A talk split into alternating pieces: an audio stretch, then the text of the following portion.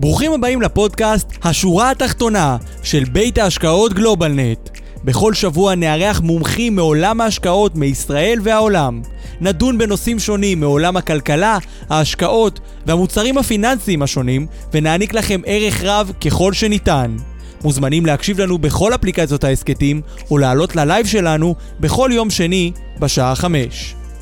כדי ליהנות מתכנים, ידע וערך בנושא השקעות ותכנון פיננסי, אתם מוזמנים לבקר באתר האינטרנט שלנו בכתובת globalnetin.com, בעמוד הפייסבוק שלנו GlobalNet Investment House ובערוץ היוטיוב של GlobalNet.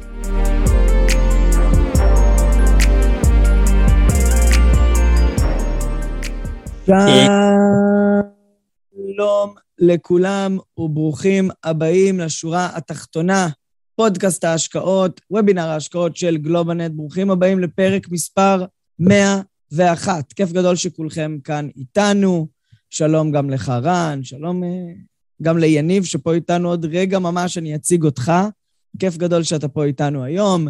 אה, ברוכים הבאים אה, לפרק מספר 101. מתחילים את המאה השני של הפרקים ביחד. אנחנו בפרק מרתק היום בסקירה של השוק, שוק השכיר בעיקר ולא רק. אנחנו נדבר קצת על אנרגיה, טכנולוגיה, אינפלציה, מה ביניהם, מה צופים, ויש לנו פרק מאוד מאוד מרתק היום, בשיחה שלנו היום. אז אני מקווה שכולם נהנו מהפרק הקודם, עם האולפן, ואנחנו נעשה עוד פרקים כאלה, אבל אנחנו חוזרים למתכונת הישנה. מי שמעניין אותו שהרקע אצלי קצת השתנה מהצופים שלנו, אז אנחנו עברנו משרדים. אולי ראיתם, זה פורסם בוואלה, עברנו למגדלי, למגדל הכשרת היישוב, למשרד גדול יותר ויפה יותר. אז כולם, מי שלא היה, מוזמן לבוא לבקר אותנו לקפה במשרדנו החדש. רגע לפני שנתחיל, וכמו תמיד, חשוב לנו להדגיש ולציין כי אין לראות בוובינר, בפודקאסט, תחליף לייעוץ או שיווק פנסיוני או שיווק השקעות, או המלצה בנוגע לכדאיות השקעה במוצר כזה או אחר, או בכלל, אין לראות בוובינר הזמנה לביצוע פעולה, והוא אינו מהווה תחליף לייעוץ המתחשב בנתונים ובצרכים של כל אדם וכל משפחה. בשביל זה אנחנו מזמינים אתכם לפנות אלינו או לכל איש מקצוע מתכנן פיננסי ולהיוועץ ולקבל החלטות שנכונות לתיק האישי שלכם. אז ברוכים הבאים לפרק מספר 101. אנחנו כאן ב live אה, בכל יום שני בשעה שבע, אולי חלק מקשיבים להקלטות, אבל מי שאיתנו פה ב live, כמו תמיד, למטה יש צ'אט ו-Q&A, ואנחנו מזמינים אתכם להעיר הערות, לשאול שאלות אה, ולאתגר אותנו. אה, בשביל זה אנחנו פה. אז היום אנחנו נעשה, ככה בשביל הפרק המאה ואחד, איזושהי אה, סקירת מקרו מעניינת, ובשביל זה אנחנו מארחים היום את יניב פגות, סמנכ"ל בכיר בבורסת תל אביב, סמנכ"ל של מנהל מחלקת מסחר, נגזרים ומדדים, והיום אנחנו נדבר קצת על המסחר, המדדים, הנגזרים בשוק הישראלי, ולא רק. שלום לכל הצופים שלנו, אני רואה פה הרבה מאוד חברים שתמיד מתחברים.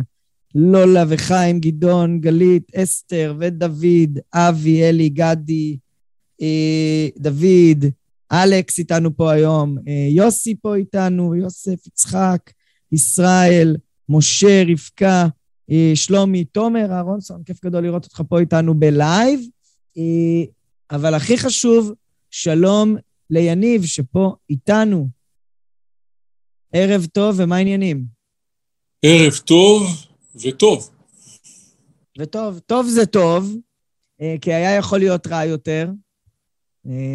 ויש על מספיק מה להתלונן, אבל אולי ננסה גם קצת להיות אופטימיים היום, לא? קודם כל, השווקים ירוקים היום, אז אצלנו בשוק ההון אומרים שאם השוק ירוק, אז מצב הרוח הוא בסך הכל חיובי. One day at a time. כן. אז יניב, קודם כל, כבוד גדול שאתה מתארח אצלנו בפעם השנייה.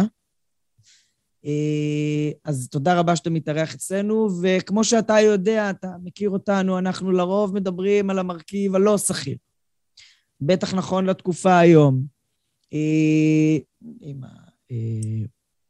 הריבית, עם הריבית בבנק שצפויה לעלות, והאינפלציה, והסיכונים, אבל דווקא היום, בשביל הצופים שלנו, החלטנו לבוא מכיוון אחר, מרוח קצת אחרת, ודווקא אני הכנתי כל מיני שאלות, אולי הצופים uh, בבית, בדרכים, בעזרת הצ'אט ו-Q&A גם ישאלו שאלות, אבל קודם כל, יניב, אנחנו בפתיחת uh, 22, כבר עברנו רבעון, קצת רוח מלחמה, קצת רוח אינפלציה, קצת רוחות של ריבית.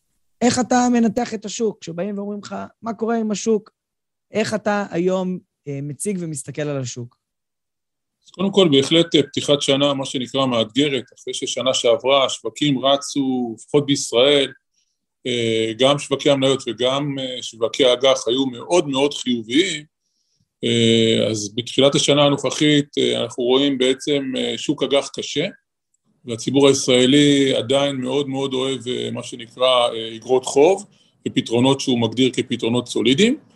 ואז אנחנו פתאום רואים אה, שאיגרות חוב יודעות גם לרדת ולהפסיד, ולא רק להרוויח, ומצד שני, דווקא אותם מרכיבים בתיק שנתפסים כמרכיבים מסוכנים, כמו מניות, לפחות בישראל, כמו שאמרתי, שוק המניות עם כל האירועים שציינת ואירועים שנציין בהמשך השיחה, הוא אה, חיובי.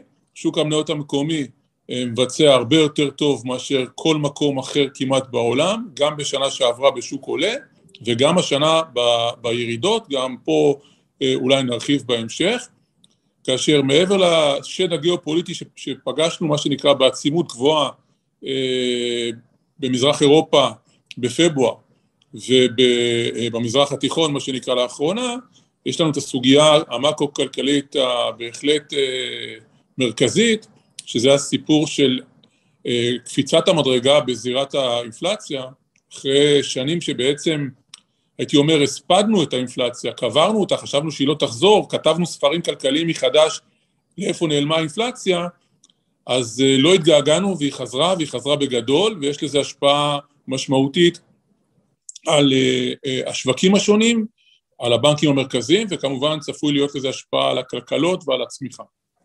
אז אני חושב שבאמת יש לנו המון נושאים, וגם בשיחה המקדימה בינינו הבנו שיש כל כך הרבה מקומות לקחת את ה...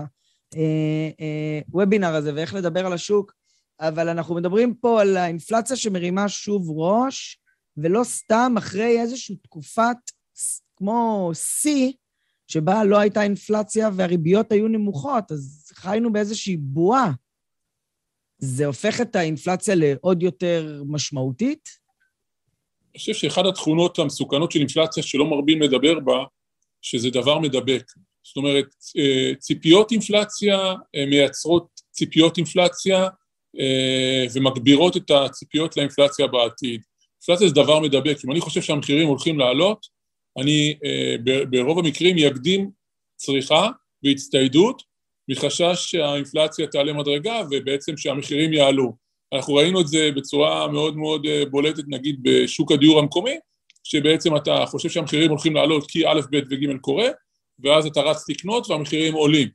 אז, אה, ופה צריך להסתכל על אה, ציפיות האינפלציה אה, לטווחים השונים, היום הציפיות באינפלציה בישראל לטווחים של שנה-שנתיים הם סדר גודל של שלושה וחצי אחוזים לשנה כל שנה, אבל מה שיותר מעניין זה ציפיות האינפלציה לטווחים היותר ארוכים של עשר שנים שהם כמעט שלושה אחוזים, הם שתיים נקודה שמונה אחוז, זאת אומרת, הם קרובים לטווח העליון של יעד בנק ישראל, ואם אני בנק ישראל, אני מסתכל על ציפיות הארוכות, כי הציפיות הקצרות הן הרבה נגזרת של אה, אה, אותם, אותם אה, שוק, אה, או שוקים שהיו בצד ההיצע, הרבה מאוד אה, אה, השלכות של המשבר הקורונה ובעיות בשרשרת בצד ההיצע. מצד שני, העלייה בציפיות האינפלציה לטווחים הארוכים אומרת שאנשים מתחילים לאבד אמון במחויבות של בנק ישראל ליציבות מחירים, ו, אה, וזה הסיבה שבנק ישראל יצטרך, מה שנקרא, לצאת מהמקום שהוא נמצא בו היום, של ריבית אפס, מהר מכפי שהעריכו רבים ומהר מכפי שהוא חשב עד לאחרונה. כל מה שאמרתי צריך להכניס לתוך סוגריים, כי למרות שהמחירים פה עולים ועולים בצורה משמעותית, ואנחנו לקראת מדדים חיוביים מאוד, גם בחודשים הקרובים, מדד מרץ עשוי לקדם, לגרד את האחוז מלמטה, חודש אחד, אחר כך אפריל, שהוא מדד עונתי גבוה. פברואר היה 0.7. פברואר 0.7, אנחנו הולכים פה לסט של מדדים... אנחנו uh, בקצב של 8-10 אחוז אינפלציה לא, בשנה. אבל, אבל פה גם צריך לקחת בחשבון את העונתיות של, ה, של האינפלציה.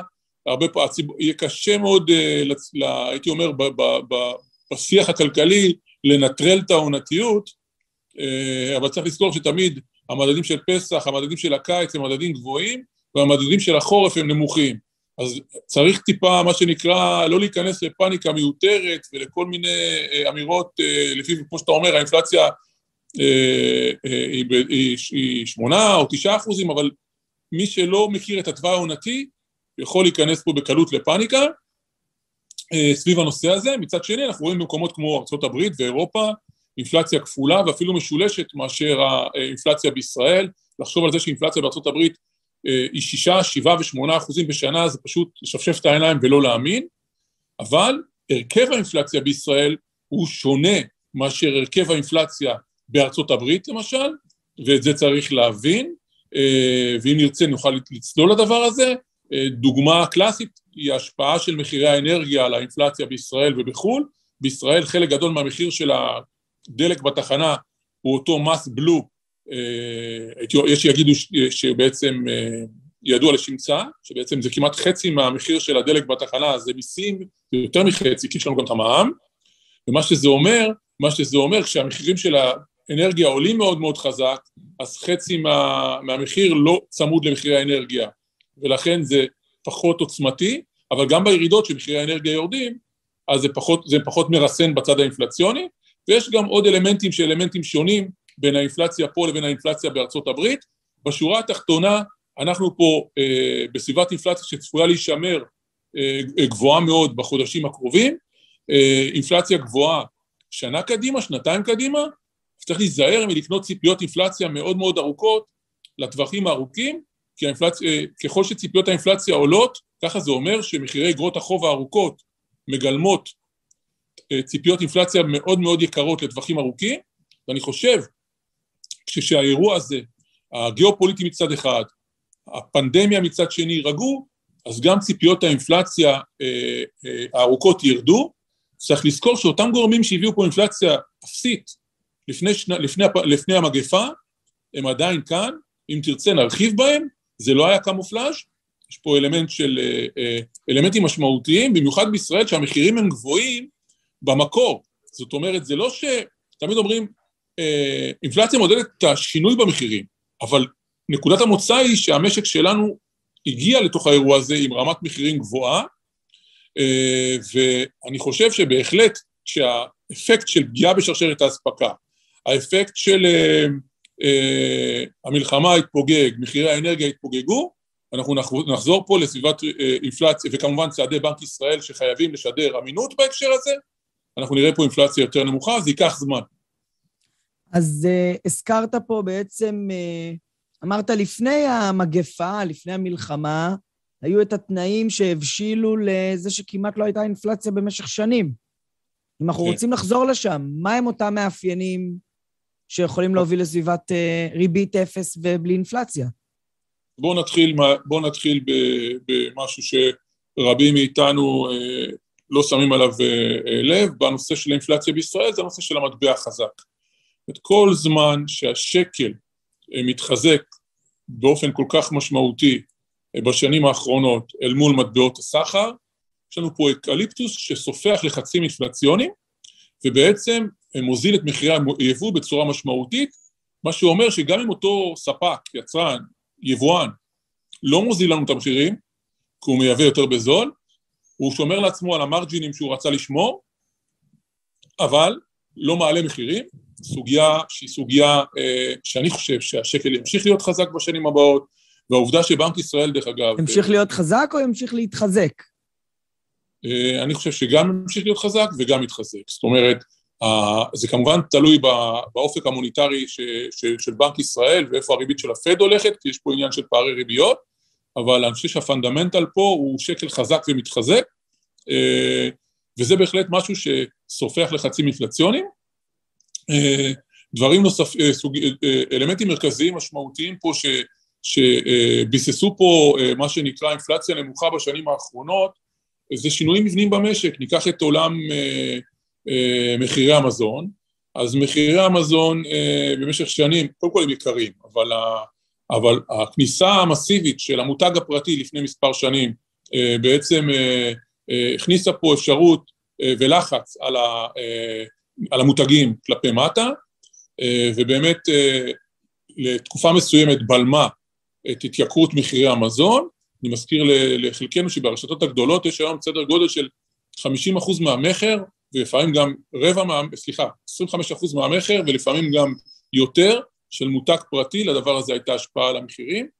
גם הממשלה שנהוג מה שנקרא אה, אה, להכפיש אותה ולהגיד שהיא, היא, היא, הממשלות, אני מדבר, לא הממשלה הספציפית הזו, אה, עשו לא מעט צעדים בנושא של פתיחת, אה, פתיחת יבוא, אה, נגיד של בשר, של בשר אדום ומכסות וכיוצא בזה, אז בצעדי, בעולם המזון, בהחלט, אם אתם זוכרים, עד לפני כמה שנים טובות היו פה שתי רשתות גדולות, שריבוע כחול ושופרסל, נכנס רשתות דיסקאונט, השפיעו על, על הרכיב הספציפי הזה, אבל זה לא רק מזון.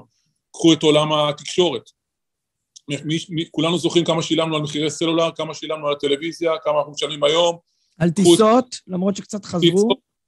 טיסות, אבל עדיין, עדיין אתם יכולים, עדיין, יש אנשים, אני לא יצא לי, יש אנשים שיודעים לטוס גם בעשרות דולרים, אנחנו פעם רק עשירים טסו, קחו את העולם של, אה, קחו את העולם של אה, מוצרי חשמל, פעם טלוויזיה היית צריך לקנות, היית קונה בעשרת אלפים שקל טלוויזיה ועושה את זה בשלושים תשלומים, היום אפשר לקנות את זה בזול, מוצרי חשמל בהחלט, בהחלט הוזלו במהלך השנה. סמארטפונים ב-600 שקל ו-1,000 שקל. אנחנו נוטים להתמקד מן הסתם, קחו מחירי ביגוד, אה, עוד פעם, אני קצת יותר מבוגר ממך, אני רואה את זה לפי השיער, לא שאני יודע בן כמה אתה, אבל, אה, אבל אה, בעבר, כשהיית קונה ג'ינס, אז היית קונה, משלם לא מעט כסף עבור הג'ינס הזה, או כל בגדים, או תלבושות לבית ספר, או תלבושות לילדים, תסתכלו את מחירי ההלבשה וההנהלה, וזה מביא אותי לנקודה מהותית נוספת, שהיא הולכת, שהיא איתנו כבר כמה שנים טובות, והיא צפויה לגבור, זה הנושא הזה של סחר אלקטרוני, וכל האלמנט של ההשפעה של סחר אלקטרוני על המחירים. זאת אומרת, גם מי שלא קונה באינטרנט, וזה עולם שהולך וקטן בשנים האחרונות, מקבל בנצ'מארק מהמחירים באינטרנט ויודע לבוא ולהגיד, אתה יודע מה, הנייקי האלו עולים 600 שקל, אתה לא יכול למכור לי אותם ב-800 שקל, אתה לא יכול למכור לי אותם, ב... ב... כי אני יודע כמה זה עולה, ו... אה, ויש לי בעצם בנצ'מארק למיליון דברים שאני לא מבין בהם, אני נכנס למוסך, אני יכול לדעת פחות או יותר כמה הדברים עולים, הדבר הזה מרסן מחירים בצורה משמעותית.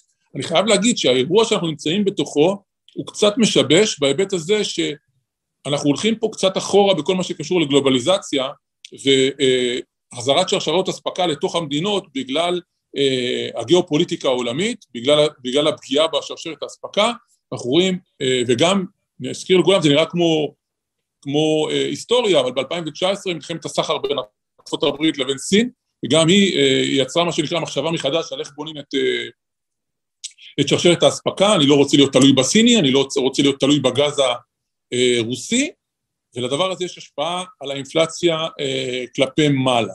אז אנחנו כנראה לא נחזור לאינפלציה אפסית, אבל אני חושב שלדבר פה על אינפלציה, אה, אה, הייתי אומר, חד ספרתית גבוהה למשך שנים, ויש פה היסטוריה של אינפלציה מהסוג הזה, זה פאניקת יתר והעלאת ריבית תצנן טיפה את הביקושים, היא לא תפתור את בעיות שרשרת האספקה, אבל הם יסתדרו כשהעולם הזה יחזור מה שנקרא לחזלש, ואנחנו אה, רואים שיש פה, פה חזרה לשגרה אה, קצת סביב המגפה, אנחנו כבר רואים כל מיני התנהלות סביב המגפה שמחזרות לשגרה, אבל פתאום קרה מה שקרה ב, בעולמות של הגיאופוליטיקה, ובשאיפה גם זה ייסגר, וכשזה ייסגר נחזור לאט לאט לשגרה.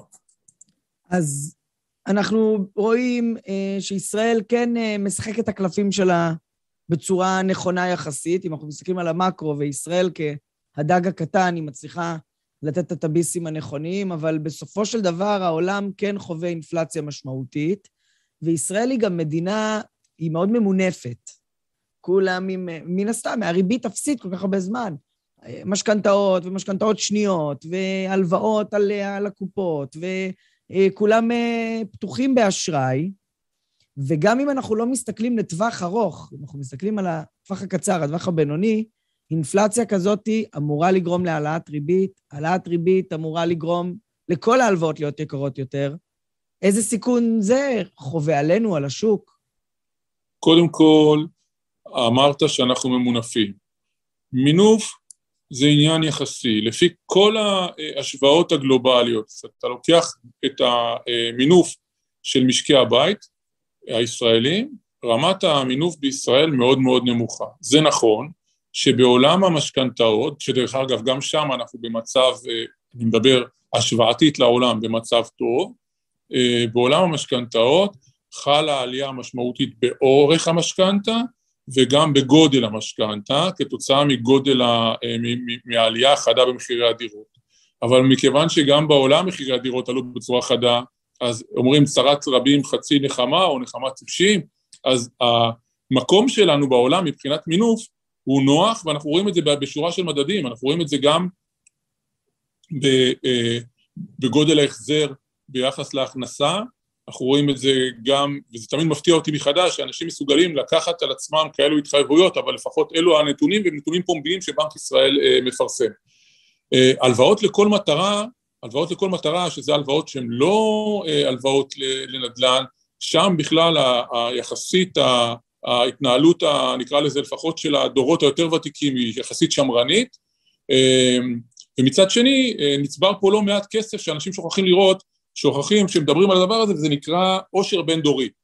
אה, אם עד לפני 30 שנה, 40 שנה, הייתה פה מדינת עולים ב-DNA שלה, שאנשים באו בלי כסף עם, אה, אה, ובנו את עצמם מאלף ועד תף, היום יש פה דור שלישי ודור רביעי של אותם עולים, ונצבר פה הרבה מאוד כסף בבין-דורי הזה, שנותן איזושהי אה, אה, יציבות לתוך, ה, לתוך המערכת הזאת.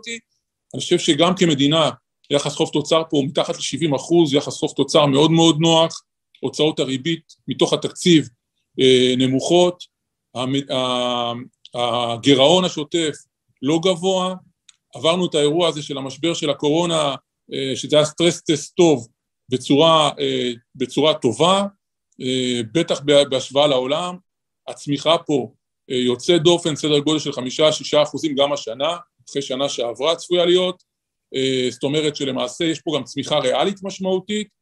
בסך הכל, אני יודע שזה לא פופולרי אה, להציג את החצי כוס המלאה או שלושת רבעי כוס המלאה, אבל האירוע פה בתוך, אה, האירוע פה של המשק הישראלי, וכמובן שאנחנו תלויים בעולם, יש פה הייטק ישראלי שניזון ממה שקורה בעולם, ואם יש האטה בעולם אז גם ההייטק ייפגע ויהיה פה ירידה בתקבולי מיסים, אבל בסך הכל בנקודת זמן הנוכחית אנחנו נראים בסדר גמור ו, אה, והשווקים אה, משקפים את זה. אה, אז נגעת ככה בתקשורת שלנו עם העולם, ובאמת אם אנחנו עוברים מהשוק הישראלי לשוק הבינלאומי, צריך לדבר על מניות ההייטק. דווקא מניות ההייטק הישראליות בבורסת הברית חטפו בתקופה האחרונה מכות אנושות. אה, אין ספק שהיה שם מימוש מאוד חד בסקטור, ה, אה, במניות הטכנולוגיה אה, בכלל, לא רק מניות ישראליות, אנחנו, כל אחד בוכה מאיפה שכואב לו, אבל בסופו של דבר, כשאתם מסתכלים על מניות כמו פייסבוק, נטפליקס, מניות שורה ראשונה, מה שנקרא, בפאנק פלוס ובארצות הברית בכלל, התממשו בצורה, בעשרות אחוזים אל מול, אל מול השיא. אה, למרות התיקון האחרון, ראינו, תיקון, ראינו בעצם ירידה, ואז אה, חודש מרץ הוא חודש מאוד מאוד חיובי היה באותן מניות, זאת אומרת, אנחנו התרחקנו מאותה תחתית ש, ש, שאתה מזכיר, אה, אבל אין ספק שמניות הצמיחה, שזה מדינות הטכנולוגיה באופן כללי, הן מאוד מאוד רגישות לסביבת הריבית, הרבה יותר רגישות מאשר מניות הvalue ומניות הערך, והשוק מתמחר את זה, כי כשאתם מדברים על חברת צמיחה, שהרווחים שלה לא מגיעים מחר בבוקר, אלא מגיעים בעוד שלוש או חמש שנים, ובעצם אתה צריך להוון את התזרים העתידי בריבית הרבה יותר גבוהה, זה בא לידי ביטוי. בתמחורים האגרסיביים, אה, תוסיפו לזה את המשקיעים, אה, משקיעי ריטל, שנכנסו בהמוניהם לאותן לאותם מניות תנודתיות. בהיעדר אלטרנטיבות באיזשהו מקום. זה לא רק בהיעדר אלטרנטיבות, היה לנו פה את האירוע של... האלטרנטיבה תמיד, יכולת ללכת להשקיע בvalue, רצית לקחת את המשהו יותר סקסי, שצומח יותר מהר, שמרוויחים, שעושים מכה. זה לא דרך להשקיע לאורך, לאורך זמן, וכשפתאום דבר כזה מוציא דוח רע ויורד עשרה אחוזים או חמש עשרה אחוזים, אז יש הרבה סטופים בשוק, הרבה חיתוך הפסדים בתוך האירוע הזה, הרבה משקיעים שנבהלים ויוצאים, והדבר הזה מעצים את התנודתיות ומגביר את התנודתיות. בתוך האירוע הזה, תיק שבנוי רק על מניות צמיחה, הוא לא תיק מאוזן, נקודה. אה, והמניות הישראליות, מניות הישראליות בחו"ל הם חלק מה, מהסיפור הזה. דרך אגב, אם אותן מניות היו רשומות גם בתל אביב, חלק אה, גדול מהן אה, לא רשום בתל אביב, אם היו רשום גם בבורסת תל אביב, התנודתיות במניות האלו הייתה יורדת, כי בעצם היה פה הום בייס, אלו מניות שהן קטנות במונחים גלובליים, מיקרו, מיקרו או small cap, ובמונחים ישראלים אלו חברות גדולות, ואלו היו חברות שהיו יכולות להיות במדדים, עם, עם, אה, עם בסיס יציב של, אה, של, של, של כסף פסיבי שיושב בנייר הזה ולא רק כסף אקטיבי, אה, אבל החברות האלו בחרו לא להירשם בתל אביב וחבל לנו על זה. ועכשיו אנחנו בבורסת ארצות הברית, ואתה מדבר על מניות, אותן מניות הצמיחה, שמאוד תנודתיות בהתאם לכל שינוי קטן, ובארצות הברית צופים עשר העלאות ריבית. כן. אז uh... אנחנו אומרים, אוקיי, הנה, המניה נחתכה ב-50, 60, 20, 30 אחוז, אולי יש פה הזדמנות, רגע, האינפלציה בשיא, נשים רגע את המלחמה אה, אה, בצד, הריביות צפויות לעלות כל אה, כמה חודשים. אה, תראה, אה, עולם המימון, לא ניכנס פה לשיעורים ארוכים במימון, אבל בגדול, יש איזשהו, מה שנקרא, איזשהו מערכת יחסים, כמו בין בעל ואישה לבין בין ריביות או בין אג"חים, בין שוק האג"ח לבין שוק המניות. אני מדבר בשיווי משקל. זאת אומרת, אם שוק המניות נסחר במכפיל 20, לו, והוא לא צומח, והרווחים לא צומחים, זה לא המצב, הרווחים צומחים וצומחים יפה. והוא נסחר אז... במכפילים הרבה יותר גבוהים בטכנולוגיה. לא, אני מדבר על S&P 500, שזה אני אומר, כי אתה צודק שלגבי ה... וגם טכנולוגיה, מה זה טכנולוגיה? גם פה יש הגדרה, אפשר להיכנס בנושא הסיווג הסקטוריאלי, האם נטפליקס היא חברת טכנולוגיה? לא, היא חברת communication, תקשורת. האם חברה כמו אה, טסלה היא חברת טכנולוגיה? לא. האם אמזון חברת... חברת רכב, אמזון היא חברת טכנולוגיה, רוב מי שיגיד, מי שיהיה איתנו על הקו יגיד היא חברת טכנולוגיה, היא משויכת, היא החברה הכי גדולה בקונסיומר דיסקרישנרי, במה שנקרא צריכה מחזורית, שזה סקטור אחר בכלל. הנושא של מה שנתפס אצלנו כטכנולוגיה ואיפה הסיווג הסקטוריאלי, סתם דוגמה, S&P היום, אה, אחד, אחד הסיווגים של, ש, שעכשיו עובדים עליו בנושא, ופנו למשקיעים כדי לשאול, זה uh, הכוונה להעביר חברות כמו מאסטרקארד, ויזה, חברות פייפאל, חברות ענק ב, מ, מעולם, ה, אה, מעולם הטכנולוגיה, שהם סווגו עד היום, לעולם השירות פיננסי. עולם כן. הפיננסי. ואז למעשה, אם האירוע הזה קורה, סקטור הפיננסים, פעם ראשונה בהיסטוריה, מרכיב הבנקים ב, ב, ב, בסקטור הפיננסי יהיה יותר נמוך מאשר השירותים הפיננסיים. מה שאני רוצה לבוא ולהגיד זה שאין ספק שריבית, בריבית גבוהה, או נקרא לזה אג"חים, נתחיל מהדבר הזה. עשר העלאות ריבית זה כמו לשבור שיא עולמי בריצת, אה, לא משנה, 100 קילומטר או עשר קילומטר עם רוח לפנים. העלאת ריבית סיסטמטית שקורית כל הזמן נורא מקשה על השוק. אה, השוק, השוק, הדבר הזה בעצם אומר שהאלטרנטיבה, אתה אף פעם לא יודע איפה הוא יפסיק, כרגע גם החשש שבתחילת מאי הוא יעלה ב-50 basis ולא ב-25 basis, כלומר כשמדברים על 10, אה, מדברים על 10 של רבע basis, אה, של 25 basis, אבל יכול להיות שהוא יעלה ב-50 basis, ויש כבר כאלו שקוראים לו אה, לעלות ב-50 אה, basis בתחילת מאי. אני מזכיר לכולם את, אה, את נתוני התעסוקה שהתפרסמו ביום שישי האחרון. יום שישי האחרון ראינו, אני חושב שהדבר המדהים היה שם, זה ש... טוב, מדהים זה, אתה יודע, הכל יחסי בחיים, אבל מדהים את מי שמסתכל על הנתונים, ביום שישי בצהריים ולא ישן שנץ, זה קצב עליית השכר בארצות הברית.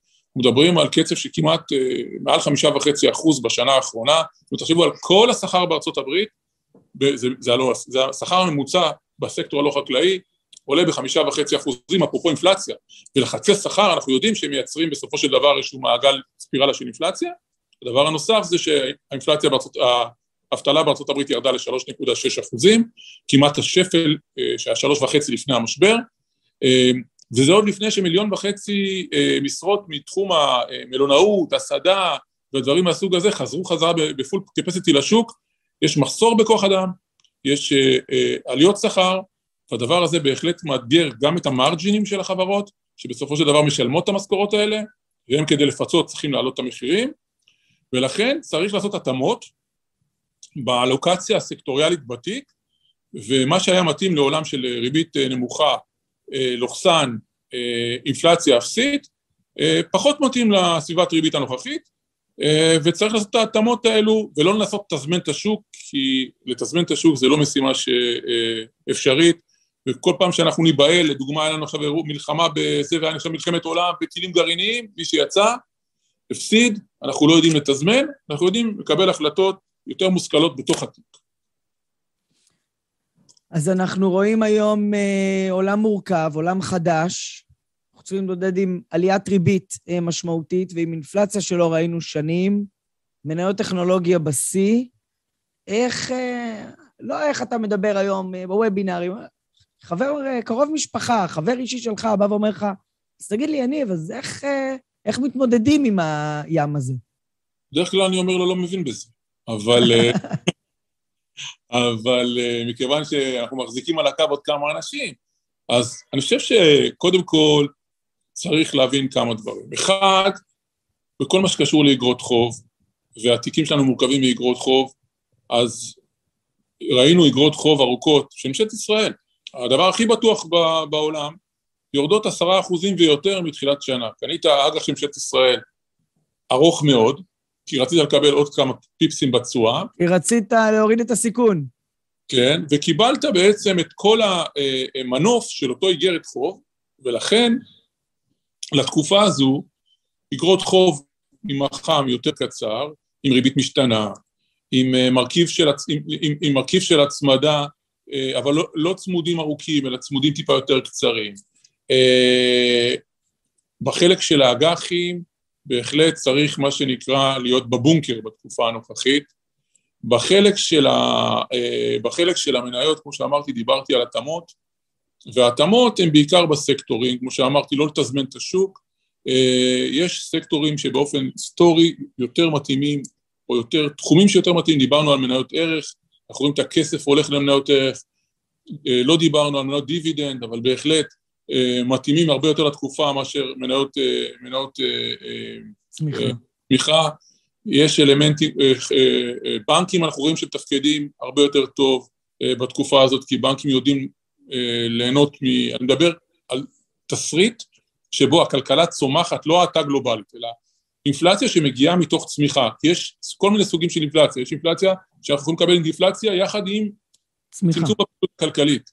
וזה אירוע מהסוג אחר. לתס, לתסריט שבו אנחנו מצד אחד צומחים מהר, מצד שני יש אינפלציה ועלת ריבית, אז גם מניות הבנקים מבצעות, אה, מבצעים יותר טוב, אנחנו רואים את הפיננסים בעולם ופיננסים בישראל מגיב לזה, כי בסופו של דבר בנקים, חלק מה, מההכנסות שלהם זה בעצם לקחת הלוואות בקצר, פקדונות בקצר ולהלוות בארוך, ולסגור פקדונות וליהנות מהספרדים, ושהריבית אפס, אין, אה, אין, המרווחים הם מאוד מאוד נמוכים, אבל שהריביות יותר גבוהות, המרווח הבנקאי אה, גדל, ובנקים בכללי הם, אה, הם, הם גורמים שנהנים, הם בעצם ברומטר לפעילות הכלכלית, שהפעילות הכלכלית מתחזקת, כמות ההפרשות לחובות מסופקים יורדת, כמות האשראי גדלה, אה, והתוצאות שלהם בהתאם, אז מי שמניח שאנחנו הולכים פה לתסריט של צמיחה עם אינפלציה גבוהה, צריך לעשות את ההתאמה. דיפנס, ראינו את המלחמה ב, ב,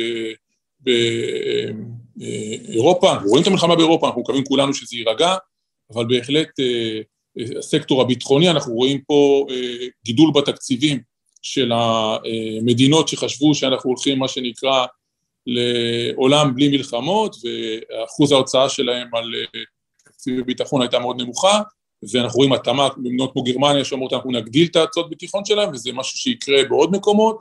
אז uh, גם הם נהנות מהדבר הזה, וצריך לעשות התאמות בתוך התיק, להקטין תנודתיות, להקטין סיכון, אבל להישאר בשוק ולא לנסות לתזמן אותו בתוך ההקשר הזה, זה חלק מהדברים שניתן לעשות.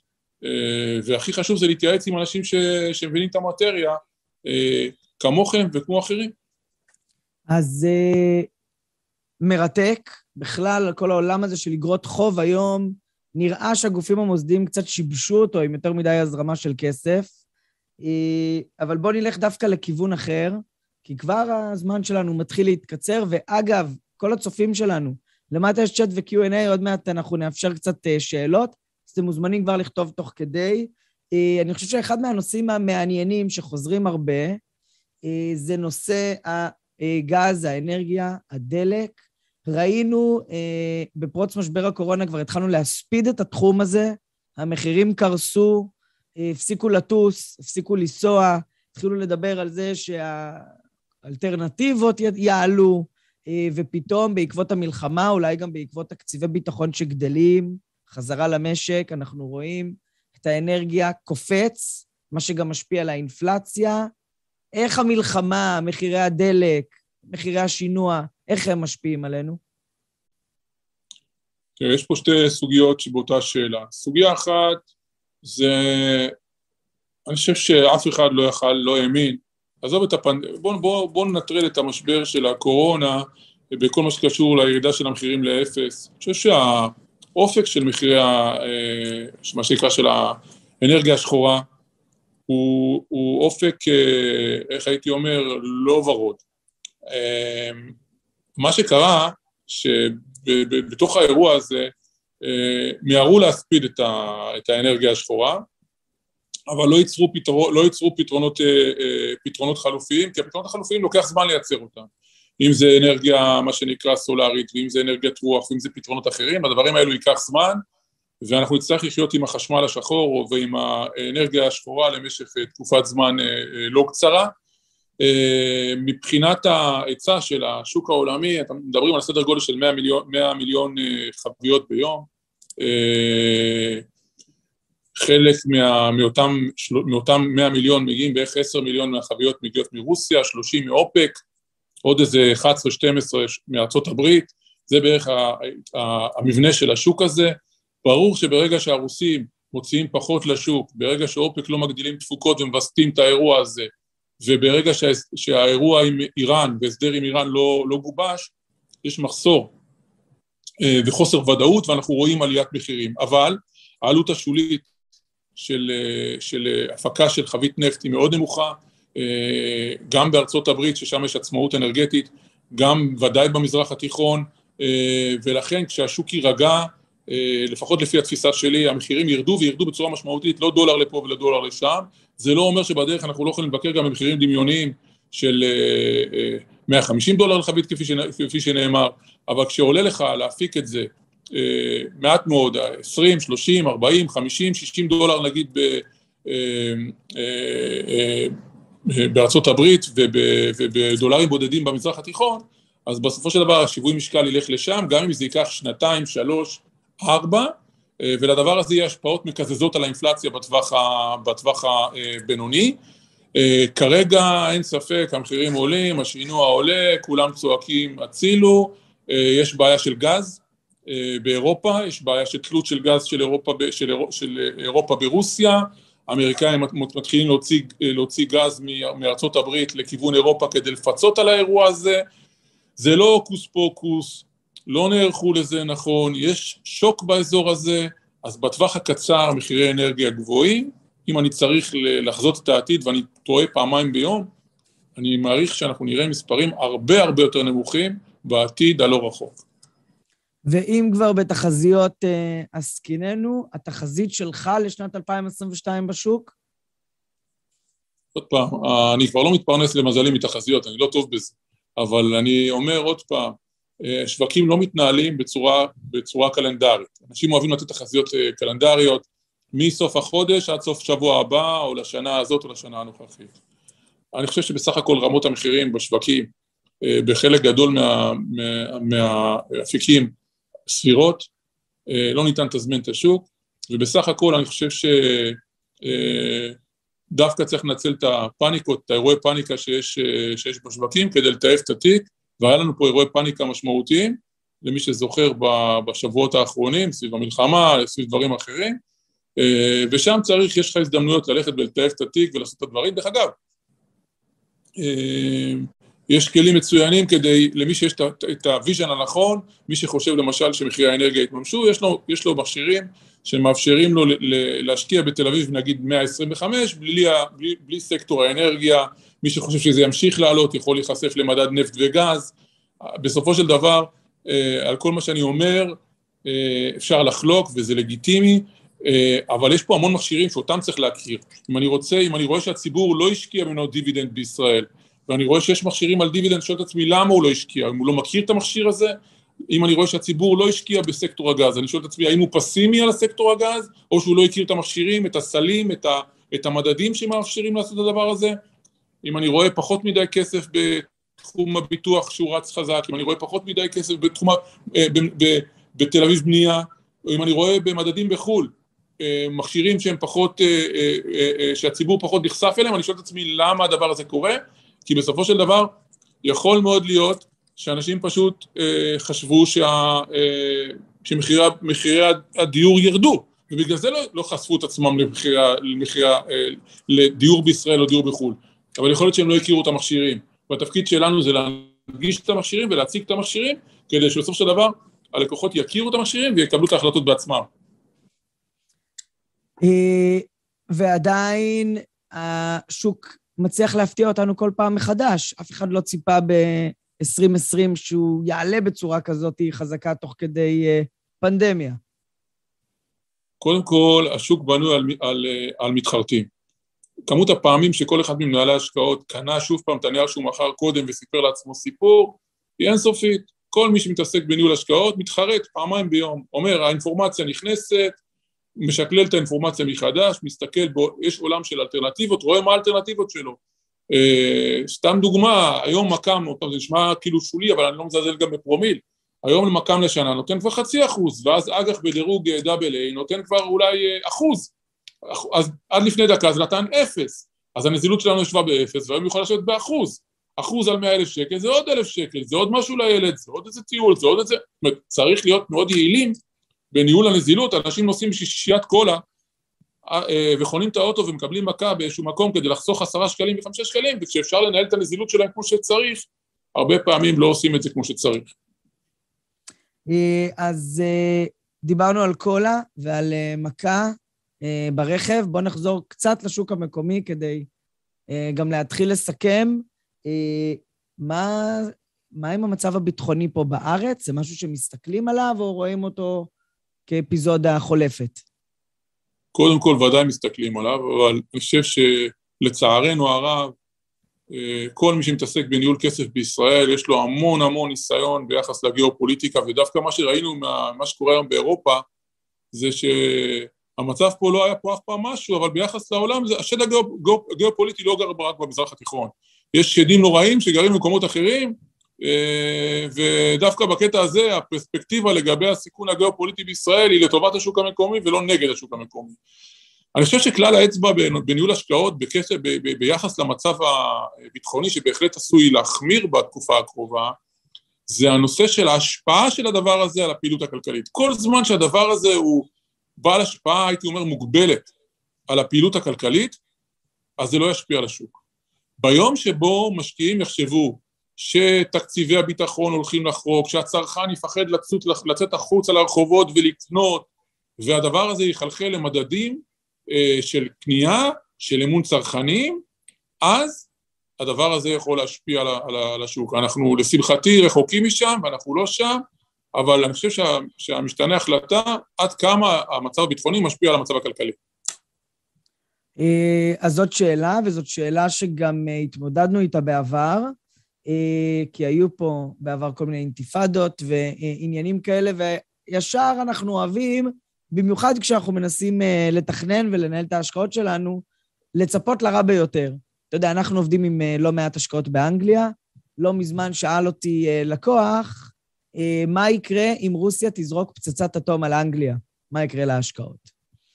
אז אתה יודע, התשובה שלי הייתה, אם רוסיה זורקת פצצת אטום על אנגליה, אז אה, ההשקעה הספציפית היא כנראה הפחד הקטן שלך, אבל uh, אנחנו כבר חווינו תקופות של אינתיפאדות בישראל ואירועים ארוכים, ובכלל המצב בשוק היום הוא נפיץ, אז מה כן הסיכוי, הסיכון uh, בהחמרה ובהתמודדות עם אירוע ביטחוני גם מבפנים? תראה, אי אפשר לנהל, לנהל, לנהל השקעות לתוך ה-Worst case scenario. זה לא, זה לא סביר בניהול השקעות. אה, אני חושב שכולם צריכים, אה, אפשר להסתכל, קודם כל צריך להסתכל קודם כל על תיאבון הסיכון של המשקיע, לראות מה, איזה, איזה, איזה רמת אה, אה, הפסדים הוא מסוגל לספוג, היה לנו את 2020, ראינו מה, מה יכול לקרות לתיקים בתקופה, בתקופה קשה, מי שלא מסוגל לחוות את ההפסדים האלו, הוא לא במקום הנכון ברמת, ה, נקרא לזה, הניהול סיכונים שלו והתאמה, והוא צריך לעשות התאמות לא בתקופת חירום, אלא בתקופת, אה, בתקופת שגרה, אה, כי בחירום פועלים אחרת. אה, אז הנושא הזה של לעשות לעצמך מה שהיה פעם, בחן את עצמך ולשאול את עצמך כאילו מה, מה רמת הסיכון שאתה מוכן לקחת, 2020 זה, זה אחלה מבחן קיצון, כדי להגיד לעצמך אם אני לא מסוגל לעמוד בזה, אז יש לי יופי של אפשרות לעשות את ההתאמות היום. מבחינת ה... בניית תיקים למה שנקרא ליום הדין, אני לא מכיר מישהו, מנהל השקעות שמנהל ככה השקעות, יש אפשרות לבצע, לייצר הגנות לטווחים קצרים בשווקים, בכל מיני גידורים כאלו ואחרים, שצריך להשתמש באנשי מקצוע, אבל זה לתקופות קצרות, כי תקופות ארוכות זה בהחלט משהו שמייצר עלויות ולא בהכרח מייצר תועלות, אה, אבל מי שמפחד מאירוע נקודתי בוודאי יכול להשתמש בכל מיני כלי גידור נהדרים, וגם לייצר כל מיני אסטרטגיות מצוינים, מצוינות לכל מיני תרחישים. ותסתכלו חבר'ה על מנהלי הפנסיה שלכם ועל מנהלי הגמל ועל מנהלי הקרנות השתלמות, רכיב הסיכון בתיק שלהם היום הוא הגבוה ביותר שהיה אי פעם. אה, אז מי שמפחד אה, מהתיק שלו, שיש לו עשרה, עשרים, שלושים אחוז מניות אה, בתיק ועוד כמה אחוזי אגרות חוב בתיק, ורצוי שיעשה וישאל את עצמו לגבי רמת הסיכון שלו בטווח הארוך והמסלול שהוא נמצא שם, כי שם רמת הסיכון היא הכי גבוהה שהייתה ever, ואנחנו לא רואים התאמות כלפי מטה של, של הסיכון, כי מנהל השקעות בגוף מוסדי מסתכל לטווחים מאוד ארוכים, אז כל עניין של אופק ההשקעה פה מאוד מאוד רלוונטי, מי שצריך את הכסף בעוד חודשיים, שלושה או חצי שנה, צריך להביא את זה בחשבון בהקשר הזה. אני לא הייתי מנהל השקעות לתסריט שיזרקו עליי פצצת אטום. כן, אבל uh, לשם הראש שלנו הולך, uh, ואחרי שככה כבר נכנסנו למלחמת עולם, בואו ננסה ונחזור חזרה למציאות, עם קצת שאלות. אה, שכבר עלו מהקהל, וננסה לחבר אותם לנושאים. אז אה, ישראל ולדמן פה שואל אם אנחנו חוזרים אה, לשוק המקומי, למרות השק, השקל החזק, עלות התשומות לבנייה עולות ומדד תשומות הבנייה למגורים עולה. איך אתה רואה את המדד הזה? קודם כל זה מדד רע. זה מדד שהוא לא, בתפיסה שלי הוא מדד לא צודק, הוא מדד שבעצם 50, בעצם 50 אחוז ממנו, בעצם אם ניקח את עלות הקרקע, אין לה שום, היא לא מתייקרת כתוצאה מהתשומות ועדיין גם, גם רכיב הקרקע בדירה הוא צמוד, אה, גם רכיב היזום בתוך הדבר הזה צמוד, הוא מדד בהחלט לא צודק והייתי שמח אם היו אה, מבטלים אותו ומצמידים אה, למדד המחירים לצרכן, שגם אפשר לגדר אותו, את תשומות הבנייה לא ניתן לגדר. תשומות הבנייה נגזר משתי דברים מרכזיים, אחד זה כשמו, אה, זה נושא של חומרי גלם, ושם המחירים ימשיכו לעלות, ובצורה, למעשה אפילו המדד הקרוב, מרץ, יבטא לדעתי אפילו מגמה יותר חזקה, כי אה, בחודש פברואר עדיין לא ראינו את כל ההשלכות של המלחמה, אז ככה שאני לא איש בשורות שם. אה, והצד השני זה נושא של שכר העבודה בענף, שגם הוא יכול לעלות אם יהיה פה סגירה של פועלים פלסטינאים וגירוש של שב"חים, ואז אנחנו נוכל לקבל תנועת מספריים, גם, גם הדבר הזה וגם הדבר השני. אה, ואם כבר אה, במיקרו-כלכלה בישראל, או המקרו של ישראל, אנחנו מדברים, עוד שאלה שעלתה פה מהקהל, ואם השקל ממשיך להתחזק, זה עלול לפגוע בייצוא ולהוריד את התוצר לנפש? בנק ישראל עסוק ב-20 שנה האחרונות כמעט, בניסיון לווסת את ההתעצמות של השקל. אה, זה בעצם קרב מאסף, אחת הסיבות שהוחזקה פה ריבית מאוד נמוכה, גם כשהיה צריך כנראה להחזיק ריבית יותר גבוהה, היא בעצם אה, להחליש את, ה, את, ה, את השקל, או להאט את ההתחזקות שלו, על מנת אה, להגן על, ה, על הייצוא. התוצאה הייתה במקומות אחרים תופעות לוואי, כמו שמכירים בנדל"ן ובמקומות אחרים. אז אין ספק ששקל חזק מקשה על הייצוא, הייצוא, ואז, ואז נשאלת השאלה מה קצב ההתחזקות. כל זמן שקצב ההתחזקות הוא, הוא נמוך, אחוז, שניים בשנה, אז התייעלות ו, ו, ו, ו, ו, ומחירים אה, של ההייטק הישראלי ושל הייצוא הישראלי, אה, וכמובן מעבר מתחומים שהם לא תחרותיים לתחומים שהם כן תחרותיים, שיש לנו יתרון יחסי שם, יקרה. אם הקצבים הם מהירים, חמישה, שישה, שבעה אחוז תיסוף בשנה, כמו שראינו בשנים מסוימות, בנק ישראל יצטרך all in, להגדיל יתרות מטח, להיכנס פה לתוך השוק ולפעול, כי זה בהחלט יפגע בפעילות. זאת אומרת שכן יש גבול, כי אנשים כבר מדברים על אה, שער של שתיים וחצי לדולר, של שתיים, אתה יודע, כמו התהליכים שהדולר הקנדי עשה. כל מספר זוכה, אם בנק ישראל לא היה במגרש, כנראה גם שהמספרים האלו היו נכונים. בנק ישראל קנה בכל הכוח במהלך השנים האחרונות אה, בכל מיני תוכניות כאלו ואחרות, כדי לקנות זמן, כדי לעכב את האירוע הזה, שנשען, תזכרו, הגז הישראלי, הגז הישראלי, בעצם הוא, הוא גם מה שאנחנו לוקחים אותו for, granted בתוך האירוע הזה, אבל הוא גם אחד מהעוצמות של המשק הישראלי, שאנחנו לא תלויים עכשיו באף אחד. תחשבו על האירוע הזה, כשכל העולם מחירי הגז טסים לשמיים, מה היה קורה לחשבון החשמל שלנו בתוך האירוע הזה. אז, אז הדבר הזה, יש לנו פה עוצמות, יש לנו פה עוצמות יחסיות, עוד פעם, אנחנו לא כאלו גדולים כמו שאנחנו חושבים, אבל יש לנו עוצמות נקודתיות אה, ויתרונות לסיטואציה שהתהוותה. אמ, אני יש פה עוד כמה שאלות, אני רואה שכמה וכמה שואלים. אה, יש פה אנשים ששואלים שאלות ספציפיות, אנחנו לא נעלה על שאלות ספציפיות ממש, על מניה כזאת או אחרת, אה, אבל כן שואלים, האם אתה רואה בעולם כן מדינות שיש להן פוטנציאל צמיחה יותר משמעותי? אה, תראו, בסופו של דבר, בנקודת זמן הנוכחית, בגלל חוסר הוודאות שדיברנו עליה קודם, אני הייתי מתמקד עדיין בארצות הברית, אה, ולא הייתי מחפש אבנטורות ב emerging market למיניהם, אה, למרות שלא כולם באותו position בתוך האירוע הזה, אבל ראינו, אנחנו רואים בעיות בין רוסיה לבין ארה"ב, מי שראה את, לא דיברנו על המניות הסיניות בארה"ב, שירדו בצורה חדה סביב החשש ל delisting שם, והנושא של של איכות הדיווח הכספי והחשש שהאמריקאים ימכרו את הדבר הזה, אז אם חשבת שהסיני נראה טוב, פתאום כל, האלמנט, כל מערכות היחסים שם הן מאוד מאוד בעייתיות. אמ, מקומות אחרים, מקומות אחרים כמו אירופה שהיו נראים נוחים מבחינת התמחור, פגשו מלחמה קשה, הצמיחה באירופה לא תהיה השנה 4-5 אחוז כמו שדיברו, אלא בקושי 2 אחוזים במקרה הטוב, אה, ואז הרווחיות אה, כמובן בהתאם אה, תתכווץ. ולכן כמה שזה לא מצחיק, כמה שזה לא... אז חוזרים לארה"ב, ואנחנו רואים את הכסף חוזר לארה"ב, ואנחנו רואים את הכסף חוזר למדדים הגדולים והמפוזרים, ורואים אותה גם חוזר לישראל, ומבין שיש פה ערך מוסף בישראל, כי אנחנו איזשהו מקום כזה נוח בתוך כל הסיטואציה הזאת. איזשהו, איזשהו איש של... אה, איש של אנחנו, שקט. אנחנו גם צומחים יפה, ואנחנו... שקט זה מילה קצת מורכבת בהקשר של... אה, בהקשר... של מדינת ישראל.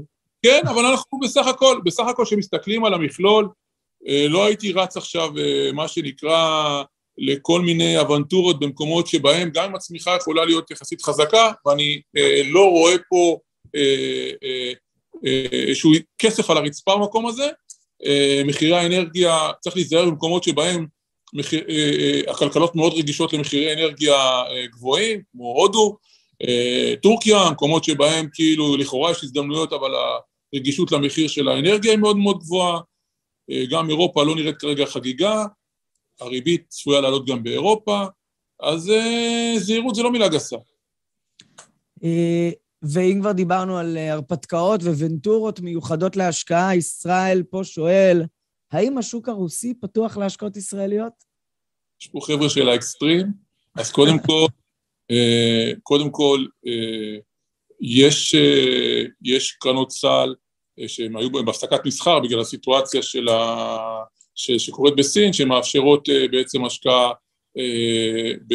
ברוסיה, חלקם אולי, בישראל אני לא בטוח שזה חודש, אבל במקומות אחרים זה כן חודש, ומי שרוצה לקחת חשיפה למניות רוסיות, יכול, מוטב שיעשה את זה בקרנות סל, אה, איך אומרים? בהצלחה למהמרים. אה, ואני חייב לסכם במה שאנחנו מדברים עליו כל הזמן, והאמת שהנה גם אלכס שואל את זה פה, אה, מה בנוגע להשקעות אלטרנטיביות? השקעות אלטרנטיביות זה כמו מה בנוגע לסוכר בקפה. שאלה כמה כפיות. יש אחד שותה אותה עם שש כפיות, זה too much. אחד שותה אותו בכלל, אז צריך להוסיף. ואני חושב שבסופו של יום, בסופו של יום, יש מקום בתיק גם להשקעות אלטרנטיביות וגם להשקעות שכירות, הכל עניין של מינונים. אה, מצוין. אז אה, קודם כל, יניב, היה מרתק, מצוין. כבר קיבלת, אה, אני לא צריך להרים לך, אבל כבר קיבלת תודה. תוך כדי הוובינר הודעות שמעניין ומצוין, והיה כבוד גדול לארח אותך. תודה לכל מי שישב, הקדיש בזמנו, תענוג. יאללה חבר'ה. תודה על הזמן שלך. חג פסח שמח עוד מעט. תודה. והמשך שבוע טוב. שבוע טוב, ביי. אז חברים, היה וובינר קצת שונה ממה שאנחנו רגילים, כי דיברנו על הלא שכיר, על, ה- על השכיר, על השוק, אבל אין מה לעשות, אה, היה מאוד מאוד אה, מעניין, גם לי באופן אישי, אה, לשוחח היום עם יניב, ואנחנו מזמינים אתכם בשבוע הבא, בשעה שבע, לפרק הבא של השורה התחתונה, אנחנו נארח את אוהד וייגמן, ואנחנו נעשה עוד סקירה על השקעה באשראי פרטי. סקירה על עולמות האשראי הפרטי, על אה, השקעה בהלוואות, על השקעה אה, בקרנות אה, אשראי, איך הן מושפעות מהריבית, בסביבת המקרו שאנחנו רואים היום, איך זה משפיע עליהם. אז זה שבוע הבא, ועוד שבועיים, חול המועד, אנחנו לא נהיה כאן. אז אני מקווה שלא תתגעגעו אלינו יותר מדי, ונחזור בסוף החודש עם פרק 103. אז שבוע הבא אנחנו עם אוהד וייגמן על סקירה של שוק האשראי אה, הפרטי, אולי גם ניגע קצת באשראי הציבורי. אה, השכיר, אבל אנחנו נדבר קצת על עולם האשראי הפרטי.